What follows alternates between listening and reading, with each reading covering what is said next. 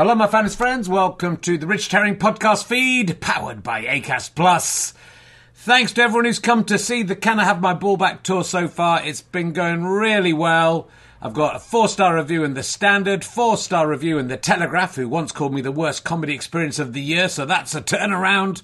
Uh, people have been coming, people have really been enjoying it, and it's getting better and better. The only gigs this week are both in Pocklington, the town I was born in, near York. Uh, there's a couple of tickets left for the evening show and a few more tickets left for the matinee. I think about 4.30. But love to see you there, Yorkshire. Pop along. Check richardherring.com slash ballback slash tour or richardherring.com slash gigs to see if I'm coming near to you. There are tickets left for nearly every show in the tour. I think Norwich has sold out. Uh, and a couple of gigs in London could do with your support as well. Anyway, please listen to the podcast. Do spread the news about the podcast to your friends. Listen as much as you can. Numbers are slightly down, which may affect the future of this podcast. So just leave it playing, even if you're not in the room. Love you. now sit back, relax, and enjoy whatever it is you're going to listen to. Ready to pop the question? The jewelers at BlueNile.com have got sparkle down to a science with beautiful lab grown diamonds worthy of your most brilliant moments. Their lab grown diamonds are independently graded and guaranteed identical to natural diamonds, and they're ready to ship to your door. Go to Bluenile.com and use promo code LISTEN to get $50 off your purchase of $500 or more. That's code LISTEN at Bluenile.com for $50 off. Bluenile.com code LISTEN. A lot can happen in three years, like a chatbot may be your new best friend. But what won't change? Needing health insurance. United Healthcare Tri Term Medical Plans, underwritten by Golden Rule Insurance Company, offer flexible, budget friendly coverage that lasts nearly three years in some states. Learn more at uh1.com.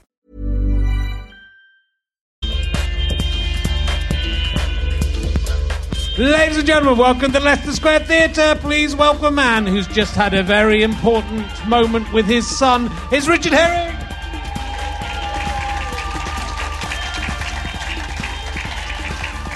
Thank you very much. Hello, London. They're all, all of London is in the theatre. It's incredible. There's so many people in here. It's great. Uh, hello to everyone at home watching on the live stream as well. Uh, welcome to Rich Herring's Leicester Square Theatre podcast. Uh, I was hanging out with the uh, Fresh Prince of Bel Air the other day. I, I, just said West Philadelphia wasn't as good as East Philadelphia. He's, he slapped me. Uh, anyway, he, he, calls it RHLSTP. Uh, we're, we're recording this the day after the Oscars uh, for people at home. Uh, is it okay to punch a comedian? I don't. Is it? All right to give him a slap if he offends you? Anyone wants to give it a try? Come on up. I'm not keeping my hands behind my back. Is, is, is, it okay for a past transgression? We might sell more tickets, might we? If we say anyone who's got a problem with anything I've ever said in the past, come up and smack me in the face. Uh, it, look, it's been a, a, lovely weekend. I've been away uh, in Lowestoft yeah, it's, you know, it's it's better than it sounds. Uh, and uh, we went uh, we went to, up to Southwold and we went for a long walk and had lunch on this long walk back. And we really needed a wee before we drove home. And so uh, we went. I took my son to the to the loo, um, and he's just started standing up to wee. He's four years old, and he's not 28 years old. And uh, uh, I was really desperate to go, so I started going first, and then he just he he started, he just joined in and started going at the same time. It's the first time we've ever kind of crossed streams. It's a big moment for a. It's a significant day. It's better than you know giving him a key to his car or you know him winning a Nobel Prize. You're both weeing at the same time. It doesn't happen for very long. That's the thing, is it? It doesn't happen. You, you don't do, you know. I probably will never do that again with my own dad. I mean, if you're listening, Dad, I'm prepared to give it a go. I'm not sure he can wee standing up anymore anyway. Uh, but, uh, you know, that self consciousness will kick in and make him think it's weird to wee standing next to your dad who's also weeing. But he's wrong. It's not weird. It's normal. Uh, also, it's a good way to save water as well because we only, only need to flush once. We're saving the planet. Um, it's a bonding moment with my son. I don't know if it's a, as much a bonding moment with my daughter, though. It's, it's, you'd have to kind of be very careful with the positioning and the accuracy, which I do not think at this stage of my life I would be up for. Could, rather than a bonding moment, it could turn into quite a mentally scarring encounter requiring years of therapy.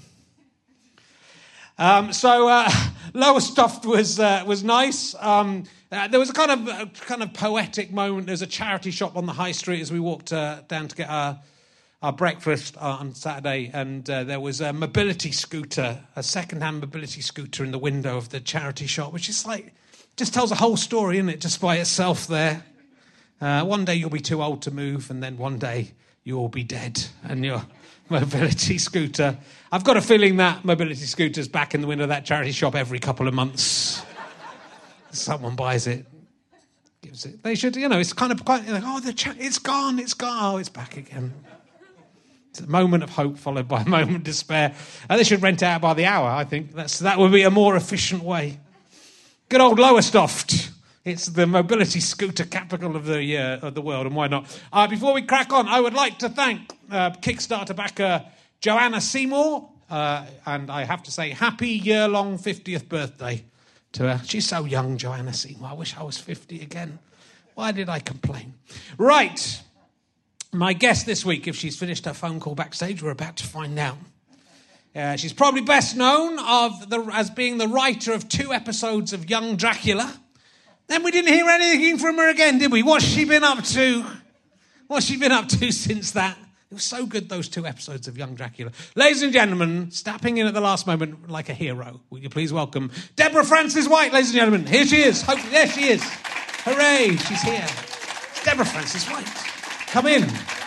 Sit down. Oh, this massively full jug of water. This is an accident waiting to happen. Do you want, I'll, put, I'll pour you some water, just in case you want it with your. Thank you so much. drink. That's a, an absolute delight. How are you?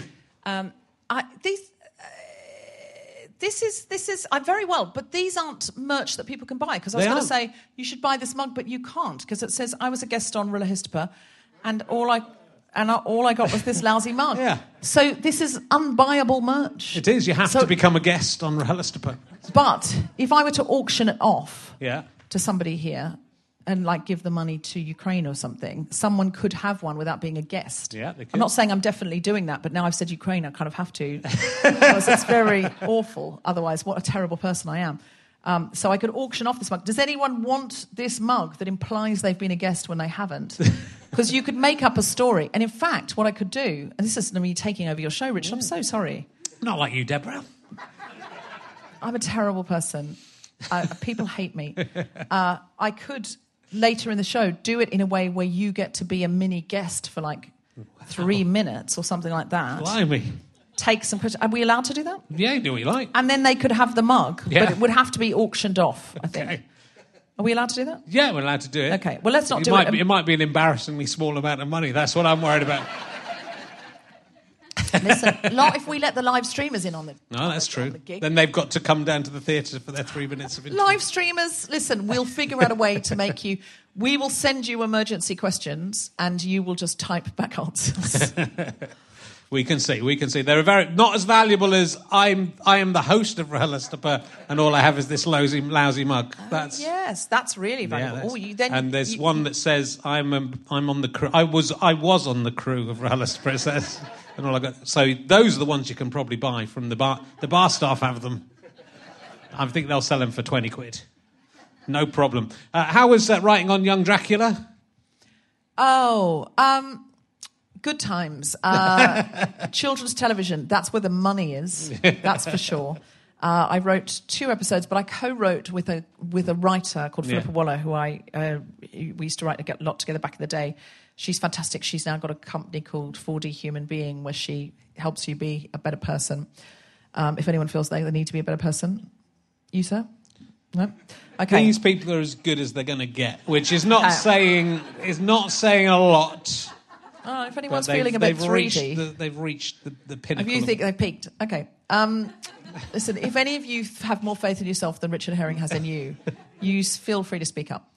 Um, and uh, yeah, Philippa did most of the writing on those episodes. I think. Okay. I over the years, you know, it pans out, doesn't it? You write Yeah. a bit more, they write a bit more. Is young Dracula Dracula before he becomes a vampire, though? Because surely old Dracula is dead Dracula. Have you seen Harry Potter? Um, yeah. It's that only Draculas. Okay. so what? It's like a school for Draculas. I But you know, they Draculas don't aren't Draculas don't become. They become Draculas once they're bitten and they're dead, right? They don't go to school, go, oh, I must learn how to be a Dracula. Oh, that's actually a great point. you've you've really undone that whole show. That format's fucked. Yeah. If young Dracula, if you're watching and that show's still going, you need to think on this. Draculas don't age. That you, a Dracula is the same age it is when Oh. it. That's the whole point of being a Dracula. Can I just suggest Yeah. that Dracula is the name of a vampire? It is. I don't think you get like plural Draculas. I think it is. I'm gonna. It's like Shrek's. It's the same as Shrek's. Works like a Shrek. That's like calling wizards potters. yeah. Yeah, it's like you don't you don't just become a potter, you No. know. Then that sounds makes like confusing because you know that's a different job. So you can't call wizards potters because people go, "What? I'm a potter." I go, "Okay, make me a pot." Well, I can do because I'm a wizard. what about what about ghosts who are also potters? It's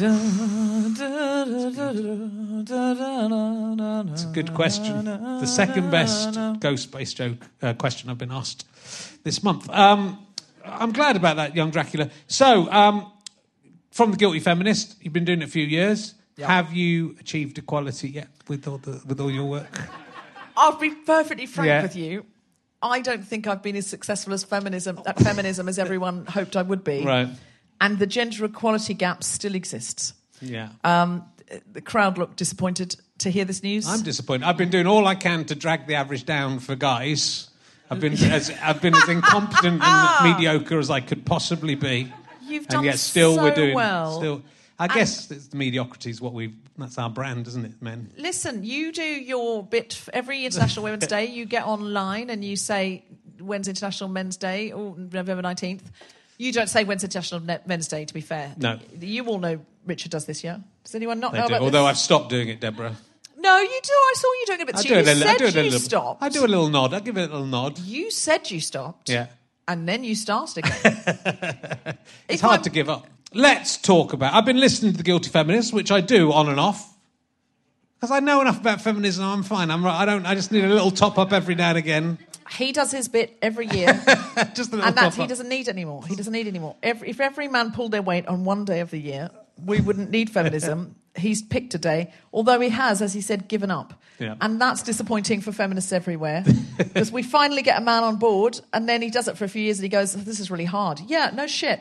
Yeah, I don't have the option to give up, Richard. I get out of bed a woman every day of the week. Yeah.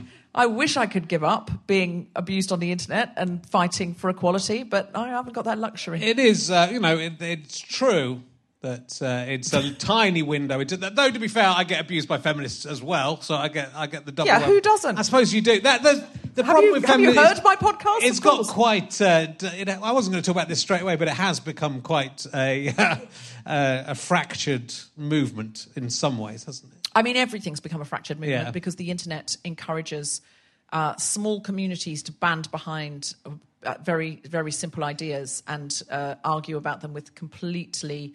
Uh, with, a- with a hatred of nuance that is uh, a, phenomenon of the modern, modern world. And then we go, well, if you liked that person now, you, you, if you like their tweet, you're part of their gang. And it escalates in a way that I think is unhelpful.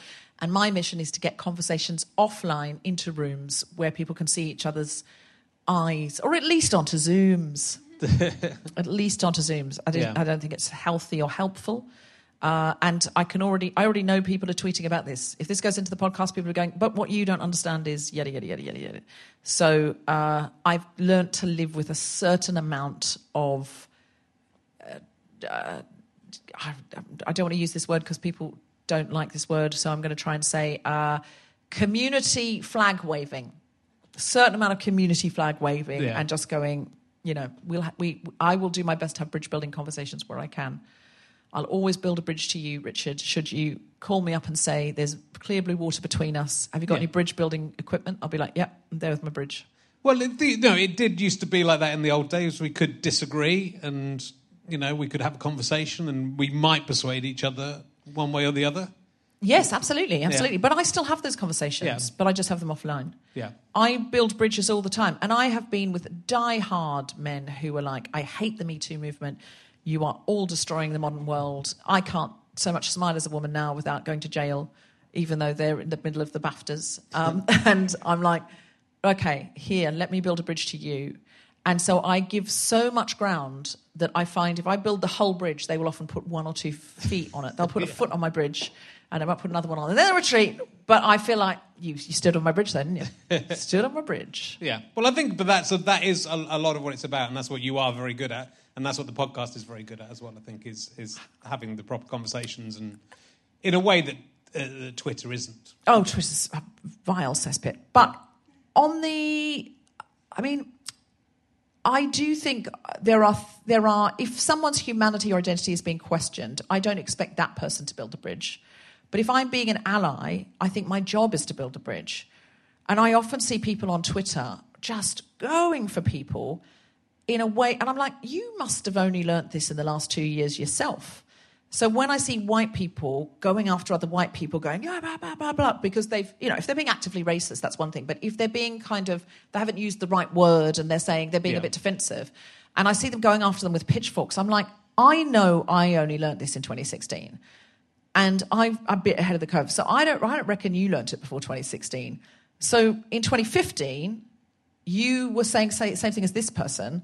Why are you going after them with a, with a pitchfork just to be right? Surely, uh, like my feeling is, if I meet someone who's racist, as an ally, it's my job to leave them no more racist than I found them.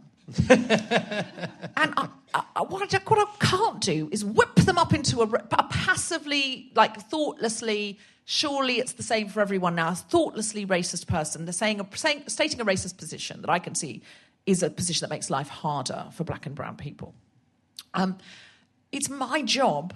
I'm not emotionally affected by that issue. I might feel, I mean, I'm not personally emotionally affected. I might feel emotional about it, but I, it's my job to get them to be a little bit, to shift their position a little bit, so that if that day they get on a bus where there are black and brown people, they're a bit nicer, not a bit nastier, because they've just had a big kick about fight on the internet and they feel they've been punched up. And that's, to me, the problem with modern allyship is, is it takes time, it takes patience. Sometimes it's very difficult to do it, but that's your job if you want to be an ally. Otherwise, walk on by. Don't stir that nest. But some people just want the. Some people want the, to feel in that privileged position. You know, it's like you, you're. You know, you're. You know, you see it. People going, "Oh, that person ten years ago said this." But if they're now saying the thing you want them to say, what what do you want? You know that now, now they're being a hypocrite because they've changed their mind. But if you if you wanting people to change their Oh, mind, 100%. I, I, once they've changed their mind, that's that's yeah, good. And apologise. Otherwise, what are we trying to do? Yeah. What are, are we trying to win people over so our team is of inclusive, uh, progressive people who make the world nicer for people who are not members of the dominant group? If we've got to be, what are we going for? Are we going to just punish those people, or are we going to make our team bigger and make the world better? Yeah. That's the question. I think people just love being right so much. And it is fun to be right. Don't get me wrong. a lot of time, I think what the Guilty Feminist is, is we all come together, have a great deal of fun being right together. Wasn't that a great night? Off we fuck. and I think, I think it's best when we're thinking about how do we make the world a better place. Yeah. And sometimes that means being patient, having patient conversations with people who are not at base camp uh, Yeah. for where you are. yeah, And that's why. I've come to talk to you tonight, Richard. Good. Well, if you, if you can change my, my racism and sexism, that would be terrific because just at the moment I love being racist and sexist. So maybe after the podcast, I'll regret that. Richard Herring is being ironic. I, I just need to state that. But, you know, I think it's true that, you know, if you go back to the 1980s, I was racist and sexist and homophobic, but, I, but I'm not anymore. But, were just be- you be- passively those things? I mean, yeah. I mean, I was a child who, you know, who didn't know anything about anything. I wasn't affecting anything. I don't think. But But you were you were But- saying things thoughtlessly, or yeah, yeah. Certainly, if you read my diary, I was uh, saying things to my diary that were that were horrible. Um, because you know you don't know. You know, you- I was an idiot. I was a I was a kid. That's why I sort of- people pick up something someone's tweeted when they're sixteen. You go, didn't you have a diary? Didn't you? You know, if you'd put your diary on the internet, you'd be in as Mm. much trouble as this. So you say things for effect. You say things because you don't understand. or shock value, or yeah, shock value. 'cause you don't understand. And also in the 1980s, the society's values were, were horrible. Yeah, yeah, yeah. So you know, it's it's it's. I think it's understanding that and and just, but just to be clear, this is not a Liam Neeson moment from you. It's just more like, oh, I was saying a shock joke or something like that. I or think I was just. I think every. I think everybody in the in the 1980s, everybody was just horrible. everyone was horrible in the 1980s. was- Discuss. Anyone here alive in the 80s? Just give us a cheer if you were alive in the 80s. Uh, just give us a cheer if you now look back on some of the things you said, thought, and did with some measure of horror. Just give us a cheer if you don't regret anything you did or said or thought in the 80s. Nobody, nobody, it- no one from the 80s is spotless. And I would If hope we- any teenager would have, you know, would have said something that they now regret, or any person would have said, you know, there are things that I've said five years ago. I think, oh, I wish I hadn't said. wish that." we had a DeLorean and we could go back to good old 1985 and just see what Richard Herring was like. I think I was a pretty nice young man, but I think I was, you know, it was, Saying terrible things in your diary. yeah. I mean, things that, you know, I wouldn't like to be on Twitter. for Oh my God, thank God Twitter wasn't around because I was a Jehovah's Witness. Yeah. And I mean, I don't think, I don't know how much social media they do, but I definitely would have been like anti. I mean, I didn't, in my heart, I didn't feel those things, but I knew I had to be like anti abortion and things like that. And I struggled with it in a way, but in another way, you join a cult, and the difficult decision is to join the cult. After that, every decision is made for you. And it, that's why people join cults, I think. I mean, I was a teenager, I didn't know what I was doing, but it's true. It's like if you make the very difficult decision of joining a cult, after that, everything gets easier because all decisions are made for you about what you think, what you say, what you do. Any, any, any former cult members in? Cheers, give us a cheer. Any current cult members in? I'll show you. RHLSTP. Oh, that's true. yeah. Yeah, yeah. Um, if, if I mean, I was a stand-in for Omid Djalili, but if I, if, if people, if in any given audience of mine, generally there will be extra Jehovah's Witnesses Yeah. because you know they want to feel that connection because obviously I understand their their pain. So if this had been advertised with me on the bill, there'd be former Jehovah's Witness in for sure. And so it's disappointing, if I'm honest. Um, Omid you can be the former Jehovah's Witness for me tonight. What's your name? No, it's Brother Robbie. Brother Robbie, what congregation were you in? Yeah, well, just make up one. Where are you from? Oxford congregation. Yeah. Oxford North or Oxford South congregation? Sorry? S- Oxford South congregation. How long were you a witness? Ten years. Ten years. Were you just are you just fellowshipped? You shunned now? Shunned, completely shunned by friends and family. What were you just fellowship for, if you don't mind me asking? Could, could be anything as innocent as putting up a Christmas tree or anything as, as uh, non innocent as murder. Uh, homosexuality is the honest answer. Homosexuality is the honest answer. Thank you, Brother Robbie. You would very much be shunned for that. Big round of applause for Brother Robbie. Very brave. I Very think, she, I think she's just indoctrinated you into the Jehovah's Witness. I think it's a. mean, she's still working for them undercover. She's got another one. That's true. Sounds good, doesn't it? Sounds all right. He's, he's left again. I got him in and out very quickly. Yeah, well, but uh, but the, but I think all these. I think we've said this before, but like all these, you know, all these little groups, they are sort of. There's a there's a cult element to a podcast audience. There's a Oh, there's a yeah. cult element to a, you know a group on Twitter. So Everything I've ever started is a bit like a cult, if I'm completely honest. I, I think if you've been in a cult, it's very easy to accidentally start one. yeah. I've got it in my DNA. I just start them all the time. And I, just, I try not to, but it's very difficult. But it's nice to start a cult that's Oh, it's doing the right thing. It was they, you know, I suppose they all cults think that, don't they? Yeah. They think I'm doing this for the right reasons. Yeah. I, I just, I think I said to you, I just, uh, backstage, I just did ayahuasca and I had a massive freak out when I was up there that I was in a cult. Um, when I was up the mountain. I'll tell you about it in a bit when you ask me about it. But yeah, let's I- talk. But let's talk about. It. I was going to talk because you do mention this in your in one of the recent uh, guilty feminists. So you you went to, to Peru, is it? Uh, no, I went No. to Spain. I didn't. okay. I, I and I, I have to say, you well, the the shaman was from Peru, right. but you can go to Peru to work with him, or you can go to Spain and he'll come to Peru. But we all said, all the fifteen people I was up this mountain with, fifteen total strangers. Um, we we all said, thank God we're not in the Amazon on top of this intensity, like worrying about snakes.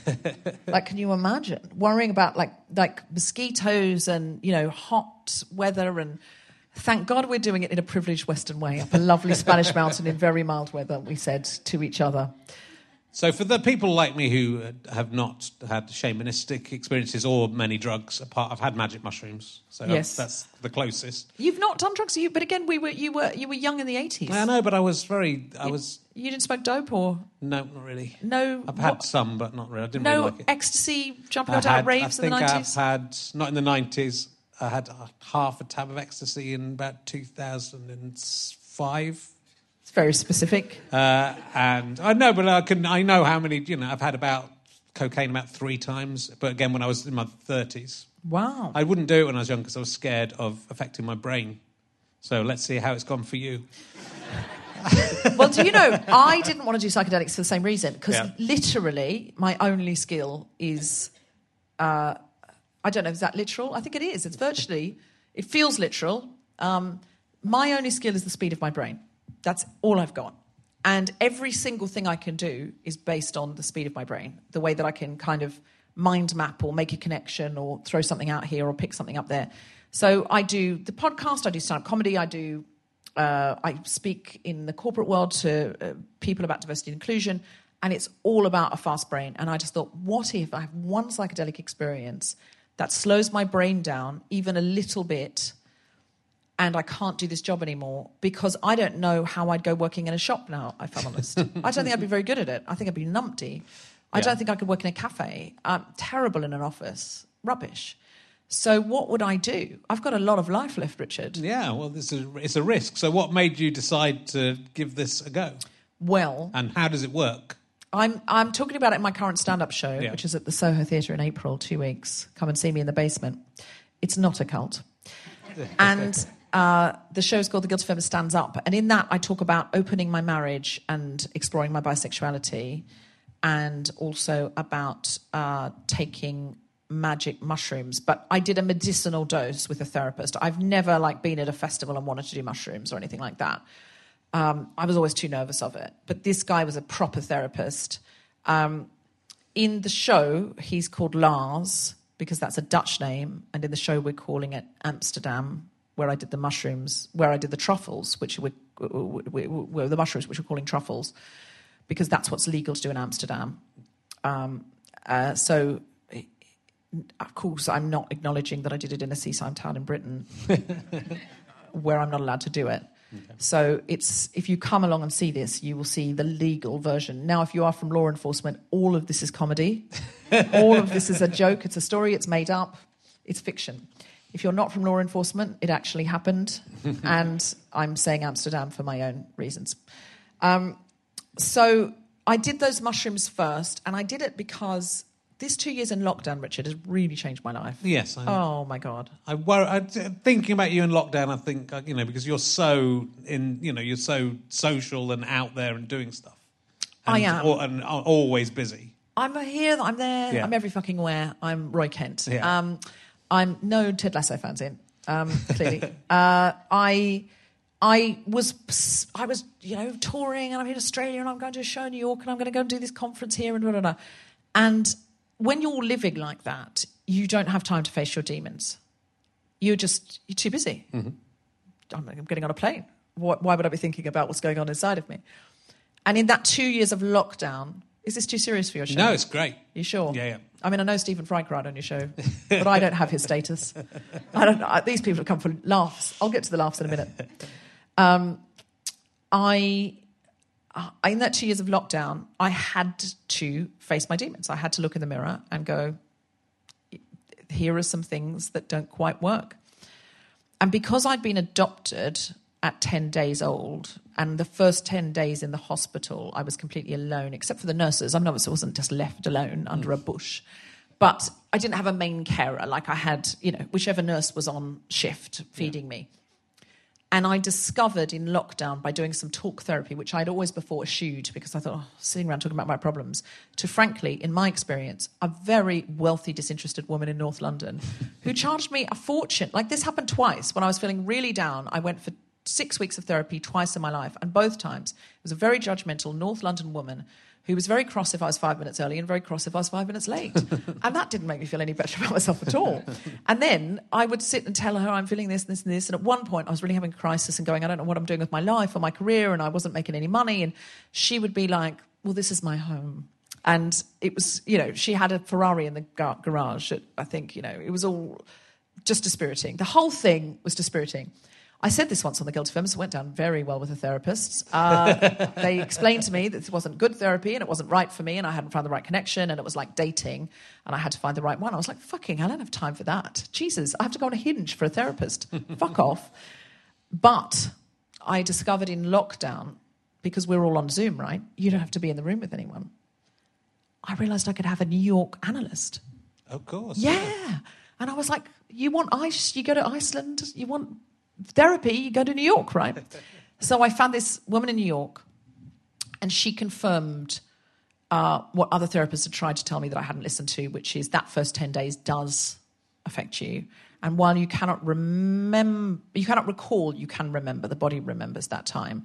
And I then watched, started watching lectures about it. And when you come out, your brain goes into fight or flight um, because you're taken from your carer and um, you're taken from your mother. Mm. So um, here's the thing: while your brain is in fight or flight, newborn babies are notoriously shit at fighting and fleeing due to very useless arms and legs. Not to rag on babies, but yeah, no, they they're, they're pricks. Listen, some of them are. Some of them are lovely, but they're all bad at yeah. poor, poor at fighting and fleeing. So then your brain goes into gotta fight, gotta flee, and your arms like, mm, and so your breathing is agitated and all of that sort of stuff. Yeah. Um, but that part I only discovered about the breathing up the mountain when I had a chat to Mother Ayahuasca. True story. Um, so also when I left the cult, you know, brother Robin and I both know. um, when I left the cult, it was I was shunned, and that really replicated being adopted, being given away, being relinquished. So I needed to figure it the fuck out. And some things, especially if they're pre-verbal and pre-personality, you can talk at it all day long. But it's I think talk therapy is great for discovering why, but then sometimes you need more because like if I break my arm and I don't instantly know why. And then I go, oh my God, I ran up the stairs and I fell over and I just kept going. And then I came back and was going, oh, my arm's really sore. And I just forgot. But someone reminded me, no, you, you fell up. Arm, I figured it out, fell up the stairs. You're healed now. That's what talk therapy can feel like. It's yeah. like, yeah, but I'm still broken. I still need a cast. No, heal yourself. You know why. That's good enough. And that's sometimes a therapist, they'll go, but that's because your mum always did that. And you go, mm hmm. Yeah. Still get that same feeling though. And so psychedelics, especially if something's pre-verbal, pre-personality, can take you into the part of your brain that you need to talk to to communicate and sort it all out. And they say it's like turning a laptop on and off again, like you rewire.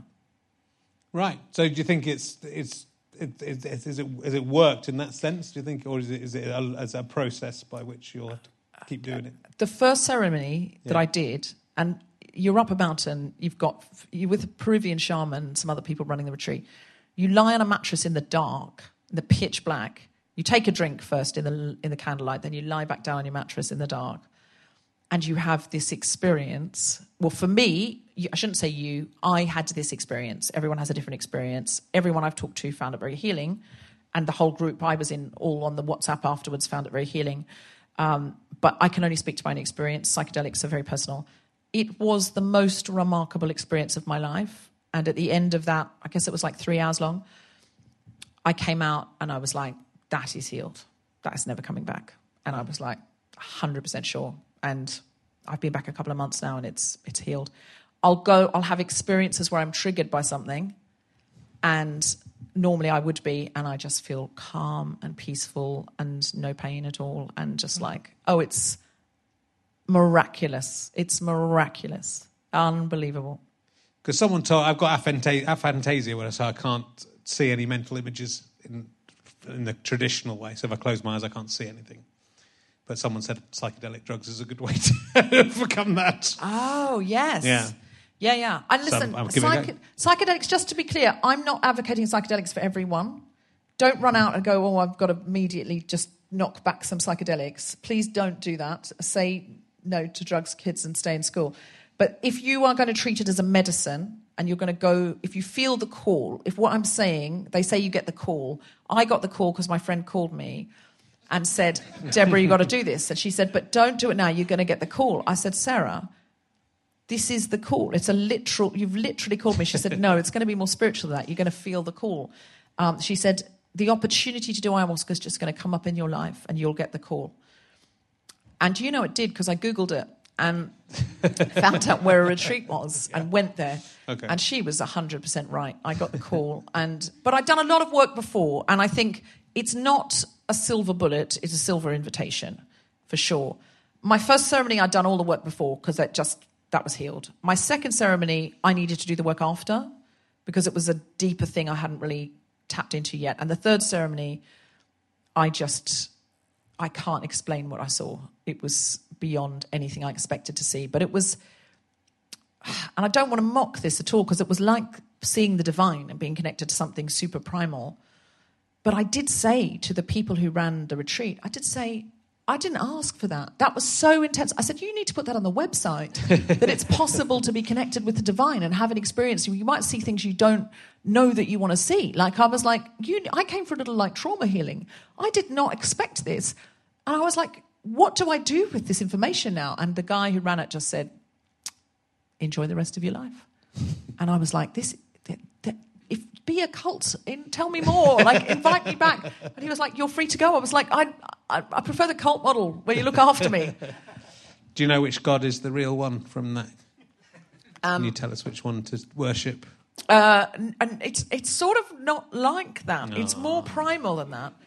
But I will tell you, I had some funny conversations with yeah. Mother Ayahuasca. Very funny conversations. Right. Um, at one point, I was. It was I was feeling my body, thinking about like one of my intentions. You set an intention, so you might go, you know, I want to get right with the 80s. You know, I want to mm. let the trauma of the 80s go. I'm, I'm, I'm cool with it. Okay. what, what would you? Can you imagine an intention you might have, like anything from your past that you might want to? I don't want to put you on the spot here, Richard. You don't have to say, but could you even imagine maybe not telling us or telling yeah. us? Um, I'm sure there's some stuff in there that I could deal with. Yeah. Yeah. Okay. So you set your intention. Yeah let's imagine it's um, putting to rest the trauma of every International Women's Day. Yeah. Okay. okay.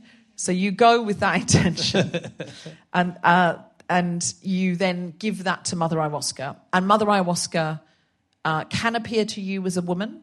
Yeah. Um, as a literal woman, it's not. When I say this, sometimes people say, "Oh, you mean like the shaman?" And I'm like, "No, no, no. It's a woman you hallucinate who represents Mother Earth." I mean, it sounds weird. Should I not be talking about this? Are people going to be like, Deborah's lost it? Um, definitely, yeah, but that doesn't that doesn't mean you shouldn't talk about. Oh no, I know. I take it back. Take I mean, people will say that because people will say that about any experience it's, like this. It absolutely amazing. But there was one experience I had when I was quite deep in this.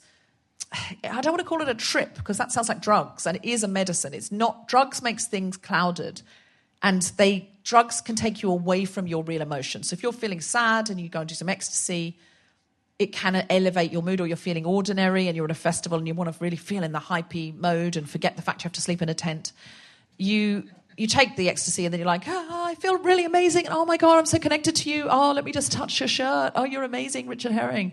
That's what ecstasy can do.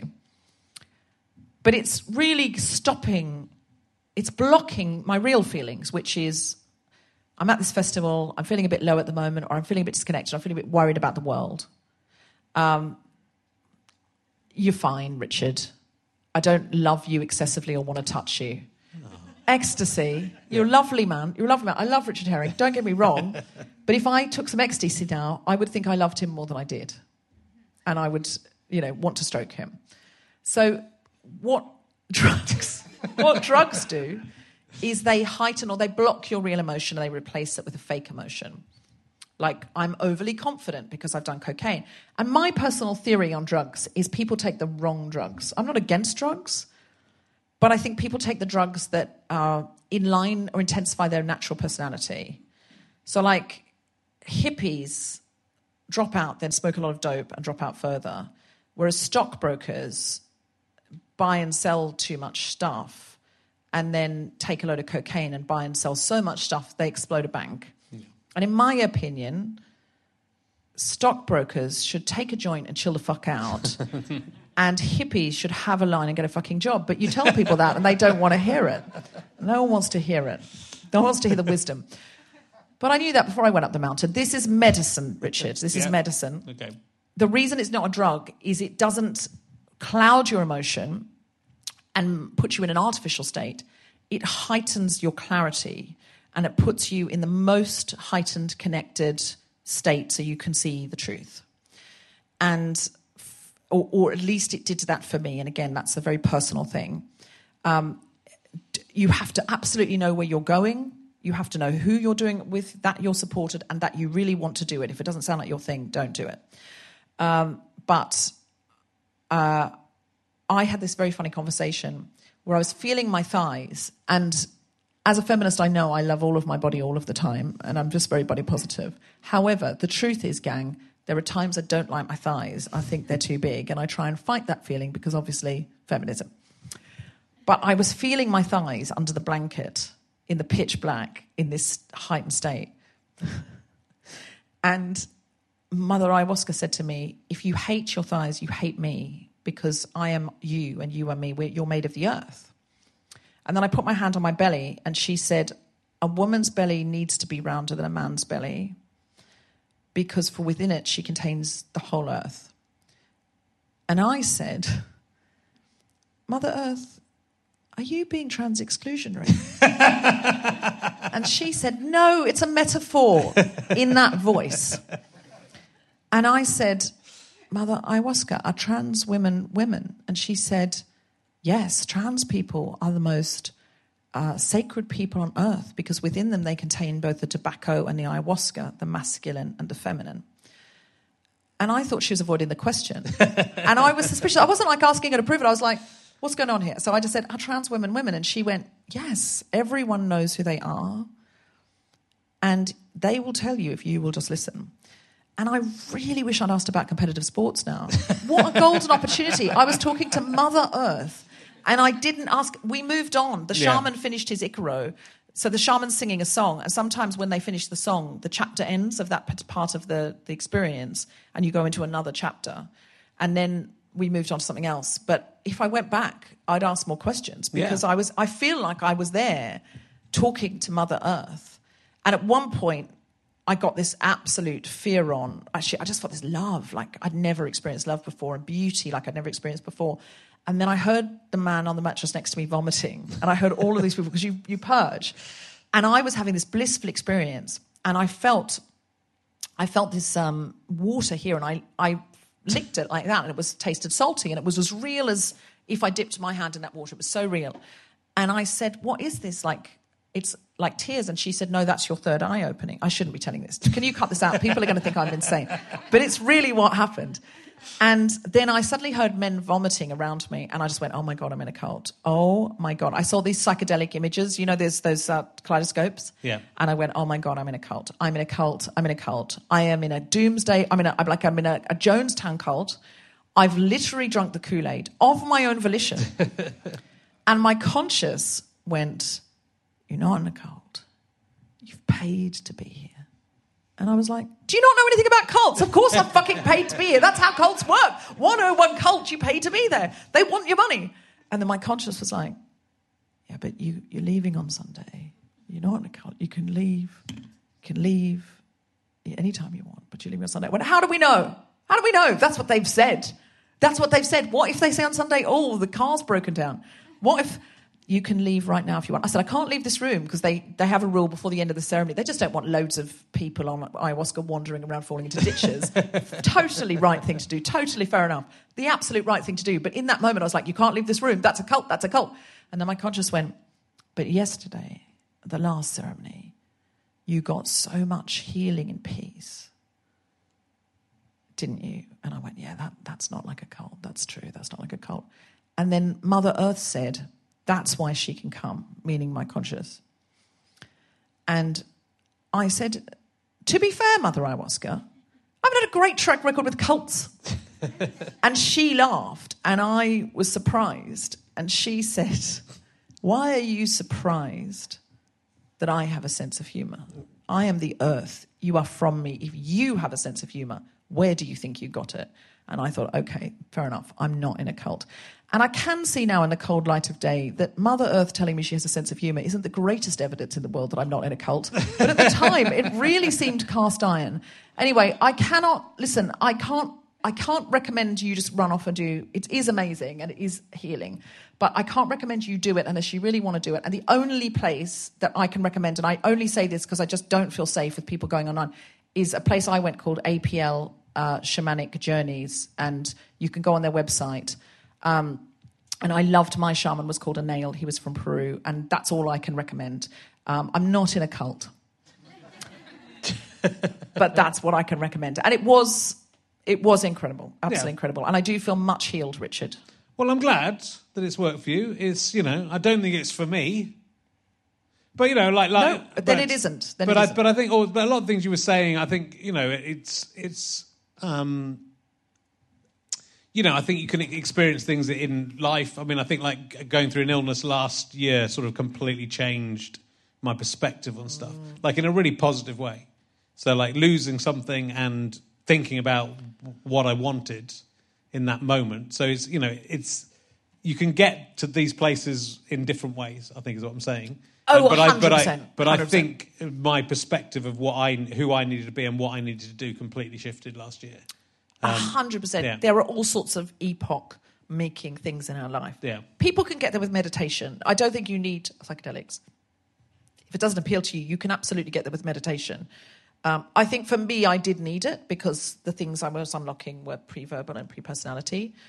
Um, and I saw like parts of my life because it activates your memory center ayahuasca, and I mm. could remember like the geography of my house from when I was very small, and then we moved when I was a toddler, and I checked in with my family, and I was right about the geography of the house that I saw. And it does that doesn't surprise me because they know if you put a brain under an MRI machine that's had ayahuasca, they know it activates your memory center and also your epiphany center. Your, you can have these little epiphanettes, but even after you've done it, you keep having these epiphanettes. Yeah, Um, but it does. You don't need to do it. You can do. There's so many other ways of getting in touch, and I think exactly what you've talked about, like having a big medical emergency that makes you look at your mortality in a different way, can absolutely give you the same perspective. yeah, and you know, I think you've had an unusually, you know, difficult life in in the things you're talking about. You know, an unusually eventful and a lot of things for you to cope with psychologically. That this sounds like it's been the right thing for you. So I mean, for a middle class white lady, sure. yeah, like I'm a Western, you know, I, I've had, yeah, I've I've had a lot of remarkable things happen given my privilege. Um, there is people in the world who would look at my life and just be like, "Fuck me, she's had an easy ride." well, of course, but that's true. That's that's true of anyone from any uh, any direction. You can we can always find someone who's had a, a, a more difficult life. One size fits all seems like a good idea for clothes until you try them on. Same goes for healthcare. That's why United Healthcare offers flexible, budget friendly coverage for medical, vision, dental, and more. Learn more at uh1.com. Hey, it's Ryan Reynolds, and I'm here with Keith, co star of my upcoming film, If, only in theaters, May 17th. Do you want to tell people the big news? All right, I'll do it. Sign up now and you'll get unlimited for $15 a month in six months of Paramount Plus Essential Plan on us. Mintmobile.com slash switch. Upfront payment of $45 equivalent to $15 per month. Unlimited over 40 gigabytes per month. Face lower speeds. Videos at 480p. Active Mint customers by 531.24 get six months of Paramount Plus Essential Plan. Auto renews after six months. Offer ends May 31st, 2024. Separate Paramount Plus registration required. Terms and conditions apply if rated PG. Hold up. What was that? Boring. No flavor. That was as bad as those leftovers you ate all week. Keke Palmer here, and it's time to say hello to something fresh and guilt-free. Hello Fresh. Jazz up dinner with pecan-crusted chicken or garlic butter shrimp scampi. Now that's music to my mouth. Hello Fresh. Let's get this dinner party started. Discover all the delicious possibilities at hellofresh.com.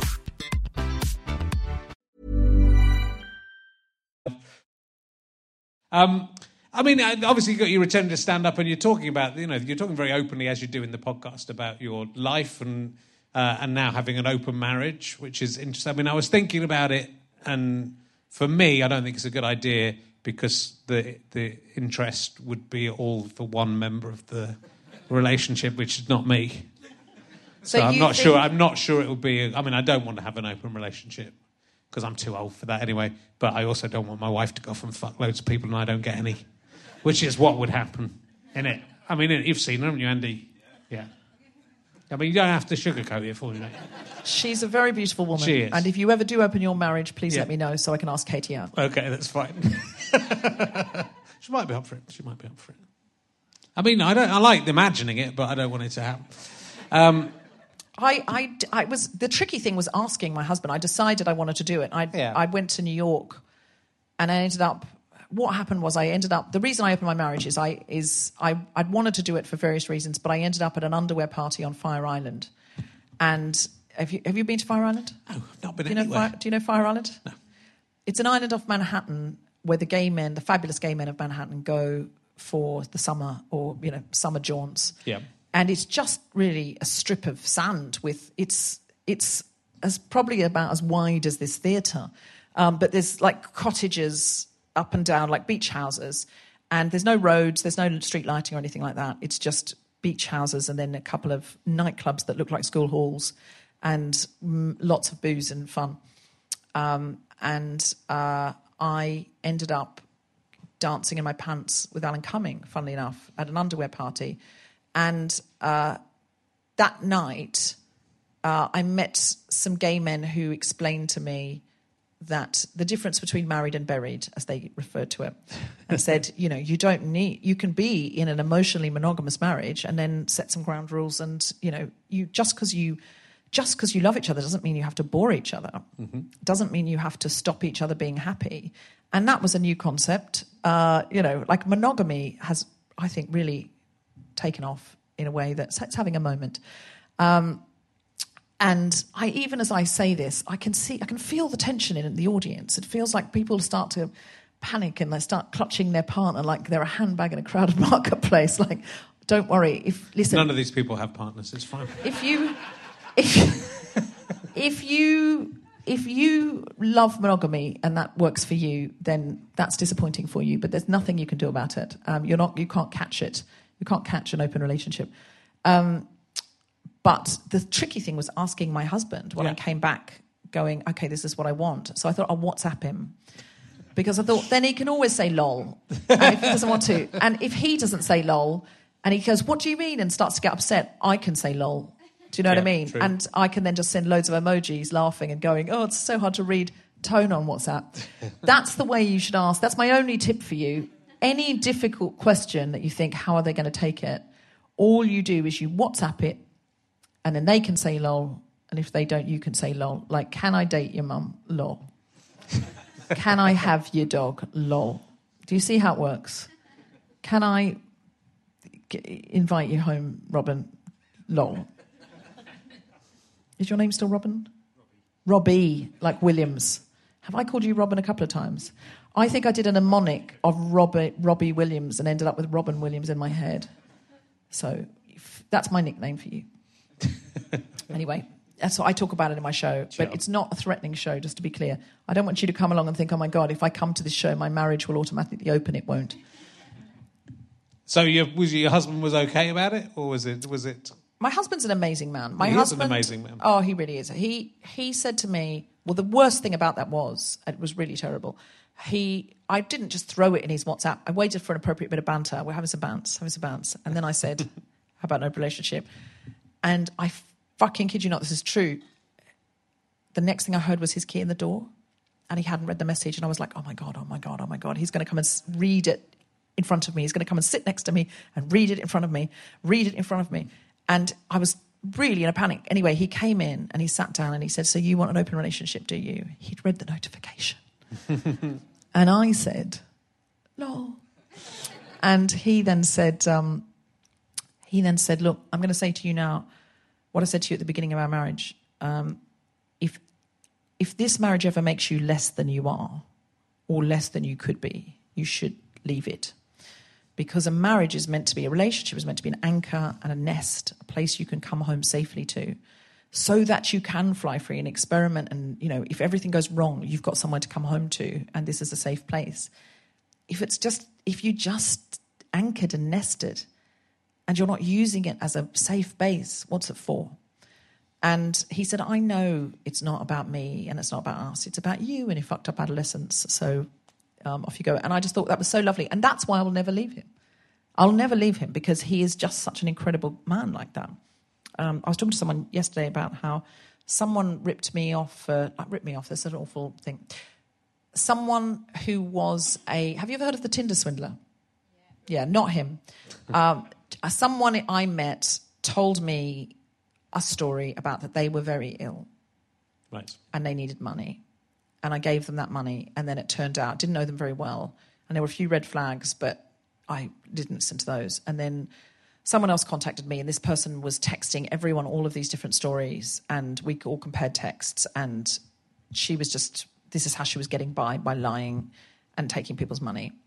And I told Tom, and I said, I'm really sorry, but I have given 600 quid away that I don't think we're going to get back. And this person was is a con artist, and I'm sorry, I've given our money away.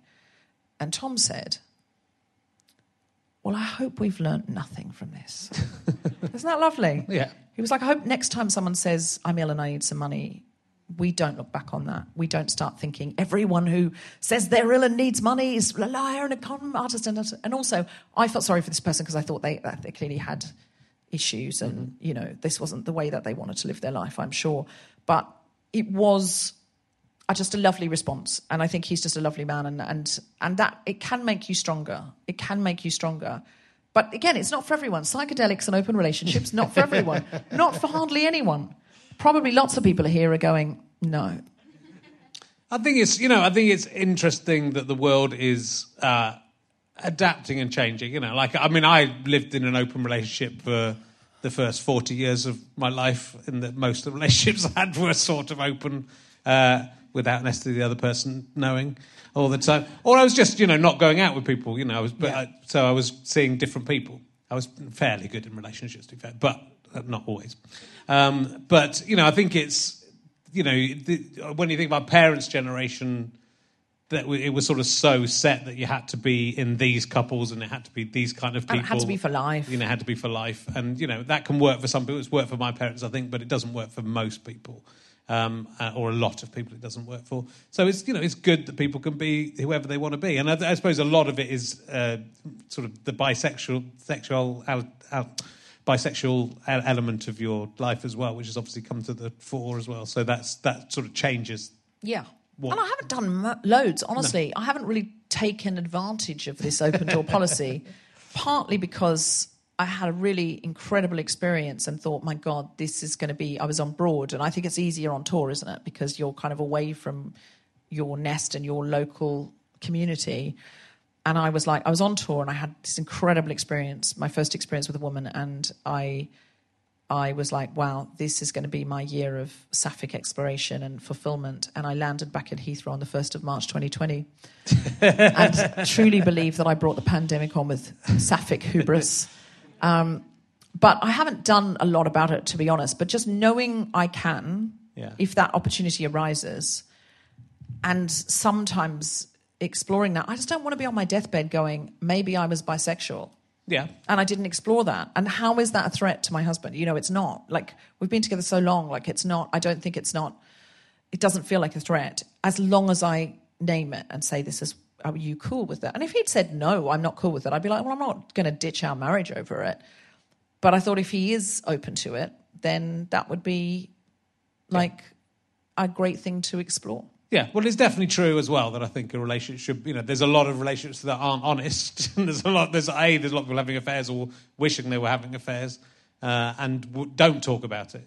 So, like, just being talking about it is a is always a good thing. I think whatever whatever the Yeah. result and whatever you decide, because it's it's a, a relationship's got to have honesty at its heart. Yes. Most of the time, don't always tell the truth because there's some things you should lie about. But like you know, if they say, "Is this?" Do I look? No, I won't say anything. But not about Yeah. having Do, affairs does with this people. dress just about to walk out the door?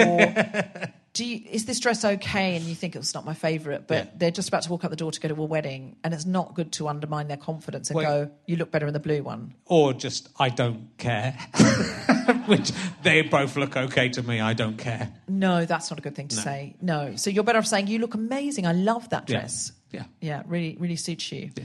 Because you want to give that person confidence, even if Richard, and I can't imagine you don't care, but even if, even if on a, there was one day where you didn't care, you'd be like, Well, I love my wife so much; it doesn't matter what she's wearing or what her hair looks like. She's wonderful.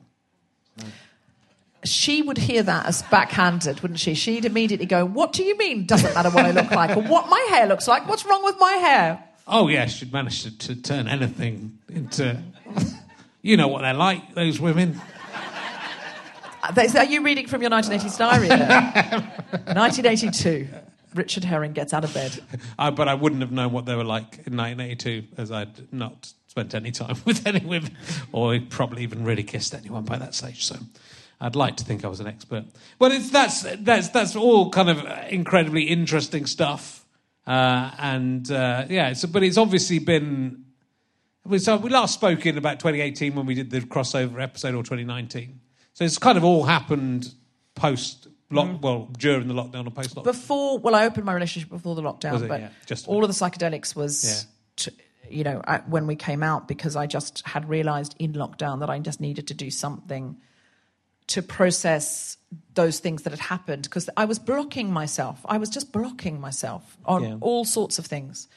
And I just was didn't know what I was blocking myself. Does anyone ever do things where you go, "Why am I doing this? I know this doesn't make me happy, and yet I'm doing it again. Oh, still doing it, still doing it." And does anyone else have that, or is that just me? Just cheer if you have that. yeah, cheer if you get in your own way, and you can't figure out why. Yeah, that was me. And then I was like, okay, I'm. This lockdown period has made me forced me to look at that because I think before I could always blame others and the world. I could always be like, well, it's because I'm in so many airports, or it's because I'm, you know, you know, it's very difficult to keep up routines that are good for me when I'm doing this or doing that. There was always someone else to blame. When you are trapped in your house, morning, noon, and night, and you were only legally allowed to go for one walk. And that actually bonded my husband and me because we realized if we had a row, we could only legally storm out once a day. and then you're stuck with it. So then we were like, okay, we better be kind to each other because otherwise we're going to be like fuming and then both have to be here. Um, and so uh, I think in that time I was like, okay, if I'm not doing the things that I say would make me happy now, when nobody else is controlling my time, I was working very hard. I had writing deadlines and stuff, but it, no one else is controlling my time. There aren't. It is. This isn't the fault of an airport or because oh well I you know did this or that.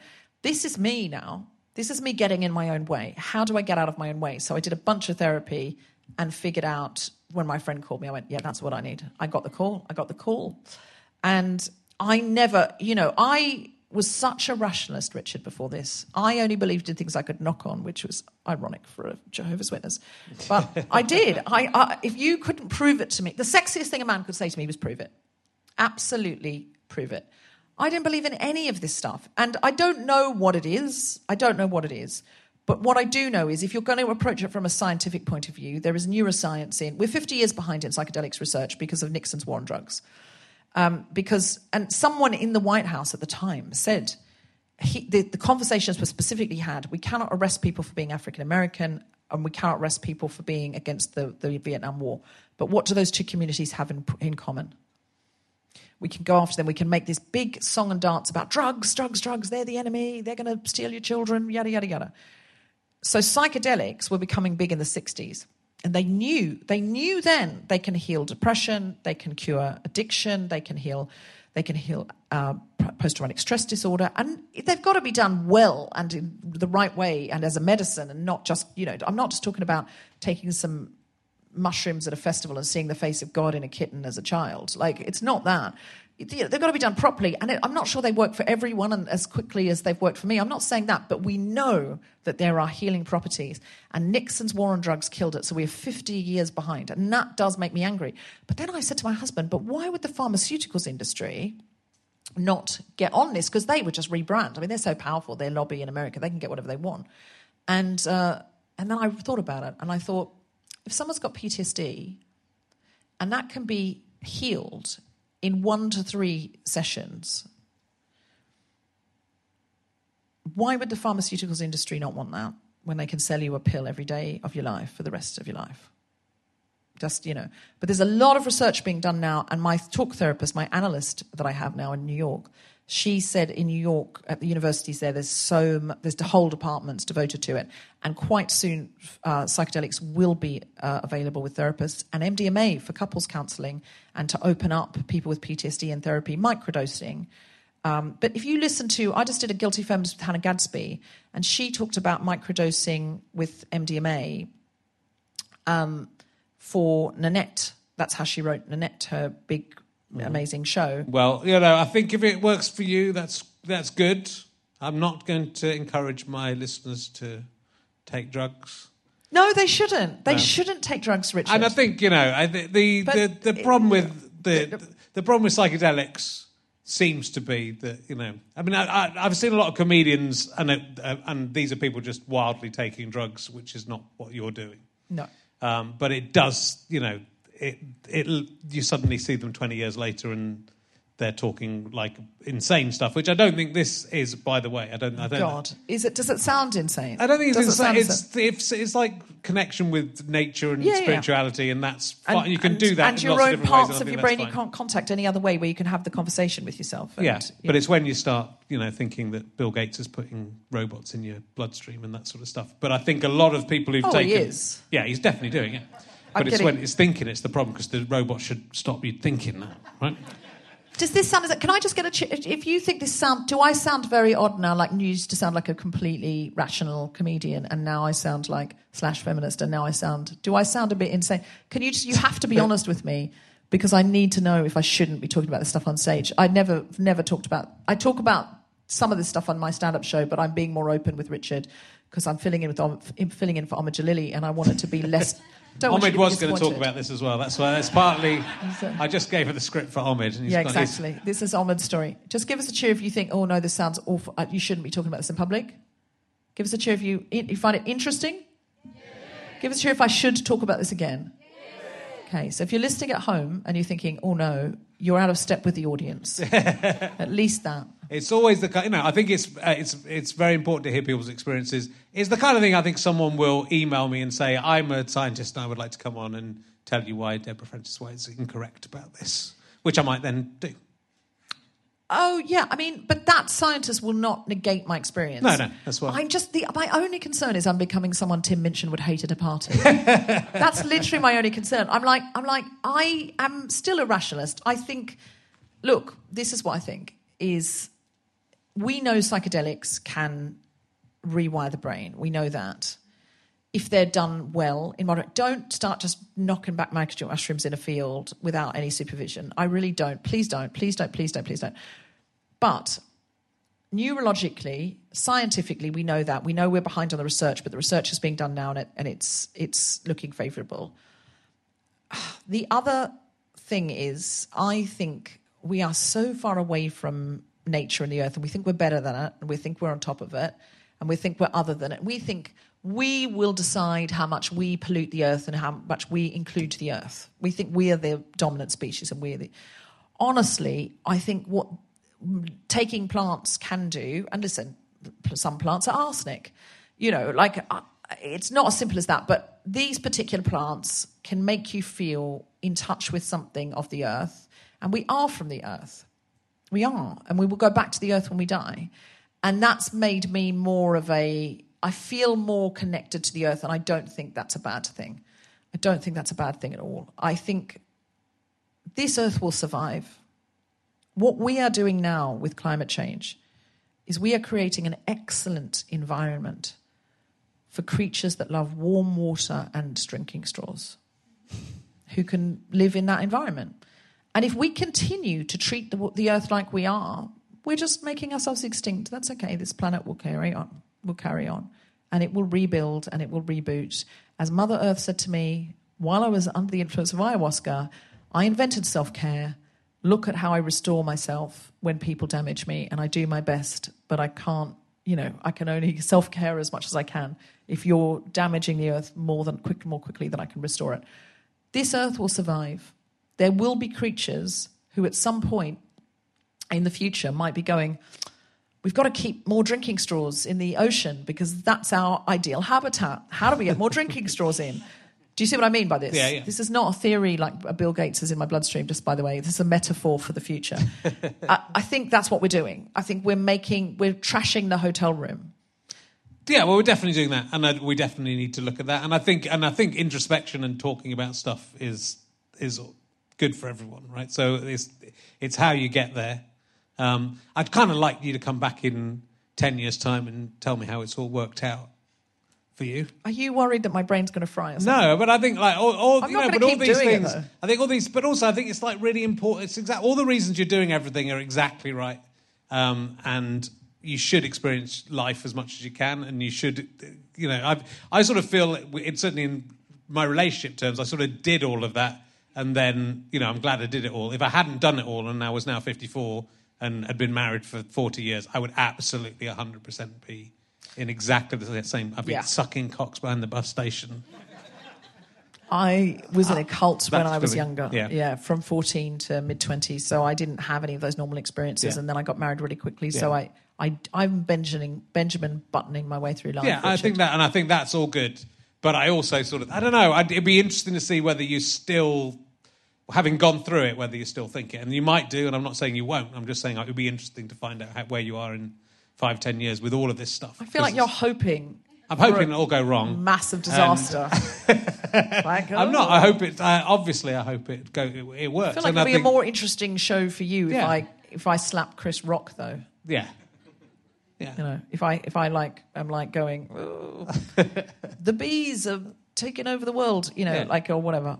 Yeah, but you're, you know, but you're being, you, you can say that you're being rational in the way, in the way you're describing all of this, and you're being honest about the way you're describing all of this. So it's, you know, I don't know about the science about psychedelics. I just think like there's a lot of fried brains from people who've, you know, but also from our generation, not from the '60s, from people who just did too much coke and that sort of stuff. Oh, but there's a lot of there's a lot of fried there's a lot of fried brains and a lot of fried clever brains, and so I still have my suspicions about uh, any kind any form of drugs. Um, but I also think, you know, I haven't been through the stuff you've been through. No, Coke's a horrible drug, and I, I, Coke makes people more about themselves. Yeah. MDMA makes people more about other people, but both of those are man-made synthetic drugs that are designed to put people in an altered state, not to connect. This is, you know, there's a difference between that and a plant which will give you some clarity. Um, of course, you can misuse anything, and you know, if I kept taking, if I, if I got now addicted to like I have to go up a mountain every three months, yeah, at some point. But I don't really have any intention of doing it again. Maybe in three years, or you know, when I first had that mushroom trip, it was so intense. I said I wouldn't do that again for ten years. But I got so much clarity from it; it was brilliant. Now I think maybe three. Um, but the, the great thing, Richard, is what happens after, where you get all this clarity and this. The best stuff is what happens after, and if you disrupt that by doing it again, you won't get all that lovely stuff after. So no, I feel so healed. I can't even tell you. I just feel so much better. But you know, you're right. Maybe I'll come back in ten years' time, and I'll be like, "You were completely right. Don't do medicine, kids." Uh, yeah, I've But got- I do. know. I don't know. I'm just. But I, but I think it's almost more with the relationship stuff. I think it's. I don't know. There's there's so many factors at play. If you can make it work, it is fantastic. If you can make that work.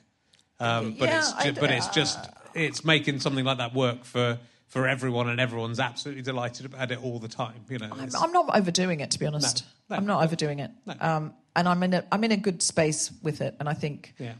Tom is too. And uh, Tom said to me actually recently, he said, "I'm really glad we had that conversation because we, you know, I know someone else whose relationship didn't go well because they didn't have that conversation." And he said, "I'm just so glad because it feels like we're really being open and honest." And I think, yeah, I think it's it's good. Do you have any emergency questions for me? I feel I've talked too much about yeah. myself. We'll do we'll do a couple of quick emergency questions, and then uh, we will uh, wrap up because it's been no, it's been it's been fascinating, and uh, you know it's it's it's all good. Let me ask you this.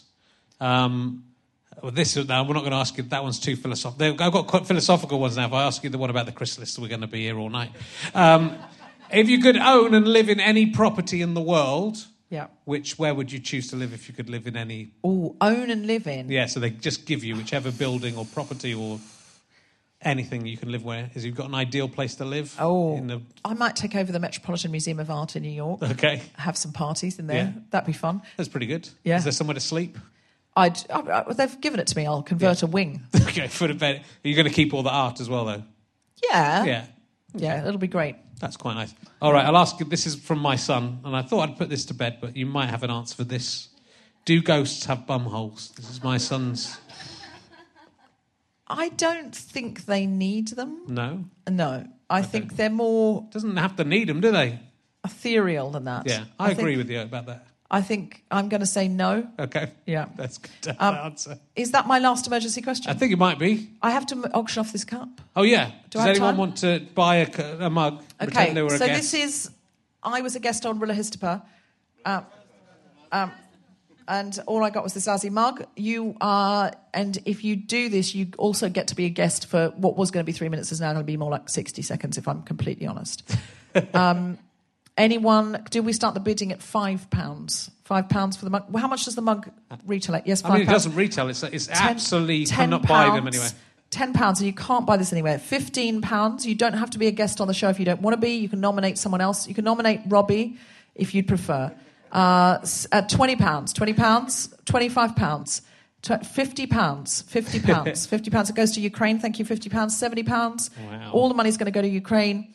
Uh, seventy pounds. Did I see your hand over there for seventy pounds? The money goes straight to Ukraine, but you get to be a guest on the podcast or nominate a guest on the podcast, and you get this mug. Uh, and it's got my lipstick on it, and that ups the ante. Now, in, it really shouldn't in COVID times. We can have it washed for you if you'd prefer, but if you like my lipstick, depends. Uh, Do you fancy me or not? It's, it's an unknown quantity. What do we have? Seventy? Did someone say fifty pounds? Did someone say seventy pounds? Did someone say seventy? Our last hand was fifty. Who's? I thought someone. I thought someone behind. I think that was 80. I think you said 80. Did someone? Did anyone say seventy? Eighty? Can we get it up to hundred for Ukraine? Hundred pounds for Ukraine. You could chip. You could go in together with somebody. You could go in together. Share a mug. Have we got a? Have we got a backup mug? Yes. You're going to say hundred. Okay. Uh, 120. Do I hear 120? I hear 120. 150. Do I hear 150? 130. Do I hear 130? Okay. 130. Do I hear 140? No. Okay. So what was your last bid? 120 Yeah, we're on 130. and 130. Have we got a second mug? Because then they could both have a mug, could and we give them make both we a mug. raise two we raise two lots of money for Ukraine. God, she's such a. Okay. So you're She's a hustler, this girl. you're going to get the authentic one that's 130. Just one second. Oh. Can you? Do you want it with my water in it? Would you like it washed? You don't have cash. That's all right. We'll, We'll work you it can out. pay PayPal Richard. We'll we'll trust you. But someone needs to just get your details. Could you just tell? Um, I'm sorry. What's your name? Laura. Could you just get this gentleman's email slash pin number? Thank you. And uh, I'll interview name? you. Quick, ch- ch- You get the Come water up, free come up, come up. I'll Do you interview wanna. Have you you ever wanna- tried to suck your own cock? Just no. Can you come and sit in the chair? Sit in the chair, and then I'll take a picture of you, and you can say, "Look, I was here guest." Okay, you sit there. That's that's your that's your thing. Hello, hey, what's your name?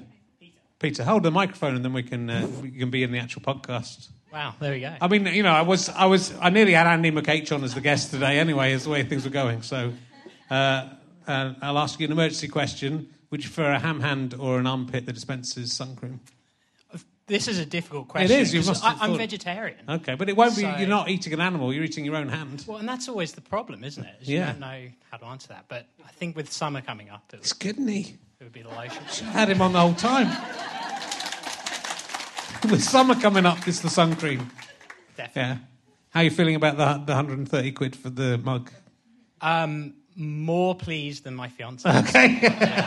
I, I looked at her when it got to 80 and she said, no. okay. Also, he wants to be in an open relationship. How'd you, how'd you feel about that? Thank you. Your time on the show is up. Thank you very much.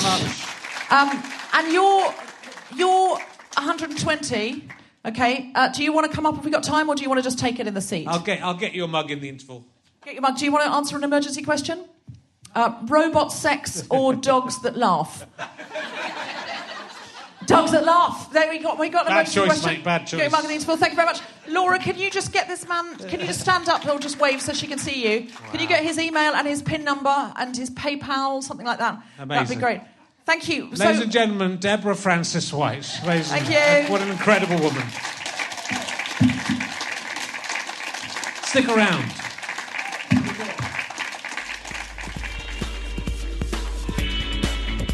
You have been listening to Hello with me, Rich Herring, and my guest, Deborah Frances-White. Thank you to Scant Regard for playing this music. I'm indebted to my producer, Ben Walker. I'm indebted to Chris Evans, not that one, who's sitting right beside me. And thank you to all of the team who record the show, even George. And thank you to everyone at the Leicester Square Theatre, who are very nice as well, and everyone at Acast. Also, I would like to thank Kickstarter backers Richie James, uh, Michael Bates, yeah. Stephen Sanderson, Graham Bench, Michael Bond, who wrote the Paddington books, Daniel Betts, James at Sit Down Jim, we all know him, Charlie Carrick, Ian Ferry, he invented the ferry, and we have to thank him for that. Peter Fermoy, Robin Broadley, Simon Malpass, David Gibson, Mark Fawcett, Cla- Clarty, Clarty Chimp, Clarty Chimp, Clarty Chimp, Ed Bauer, Alan Doyle, Mark Ellis, Wax Parrot, Karen McKenzie, Adam Jackson, Rob Mossop, Andrew Wildwoods, Stuart Hart, none, Jamie Connolly, none, no, no, Ian, they don't want their name, no, Ian Robertson, Ange Weeks, Tink, Barry Fair, Barry Fair, si- seven polls. St- that was just silly. George Shallcross or Shallcross and Jason. Thank you very much for your part in all of this. This is a Sky Potato Fuzz on GoFasterStripe.com production. Why not watch the videos of these shows? Go to gfsboxoffice.com. You can still watch them even now by, for a small fee, which will help us make even more podcasts. Thanks very much. Head to rahelisabah.co.uk for more information about everything you could possibly wish for. Goodbye.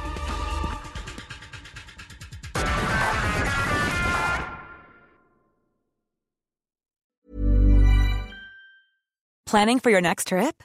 Elevate your travel style with Quince. Quince has all the jet setting essentials you'll want for your next getaway, like European linen, premium luggage options, buttery soft Italian leather bags, and so much more. And is all priced at 50 to 80% less than similar brands. Plus, Quince only works with factories that use safe and ethical manufacturing practices. Pack your bags with high-quality essentials you'll be wearing for vacations to come with Quince. Go to quince.com slash pack for free shipping and 365-day returns. Ever catch yourself eating the same flavorless dinner three days in a row? Dreaming of something better? Well, HelloFresh is your guilt-free dream come true, baby. It's me, Keke Palmer. Let's wake up those taste buds with hot, juicy pecan-crusted chicken or garlic butter shrimp scampi. Mm. Hello Fresh. Stop dreaming of all the delicious possibilities and dig in at HelloFresh.com. Let's get this dinner party started. Imagine the softest sheets you've ever felt. Now imagine them getting even softer over time. That's what you'll feel with Bowl and Branch's organic cotton sheets. In a recent customer survey, 96% replied that Bowl and Branch sheets get softer with every wash. Start getting your best night's sleep in these sheets that get softer and softer for years to come. Try their sheets with a 30-night guarantee. Plus, get 15% off your first order at bowlandbranch.com. Code BUTTERY. Exclusions apply. See site for details. Thanks for listening. richardherring.com slash gigs. GoFasterStripe.com for all my books, downloads, all that sort of shizzle. Oh, yeah, I know all the cool words. And um, would love to see you on the on the Can I Have My Ball Back tour if you can make it. Bye.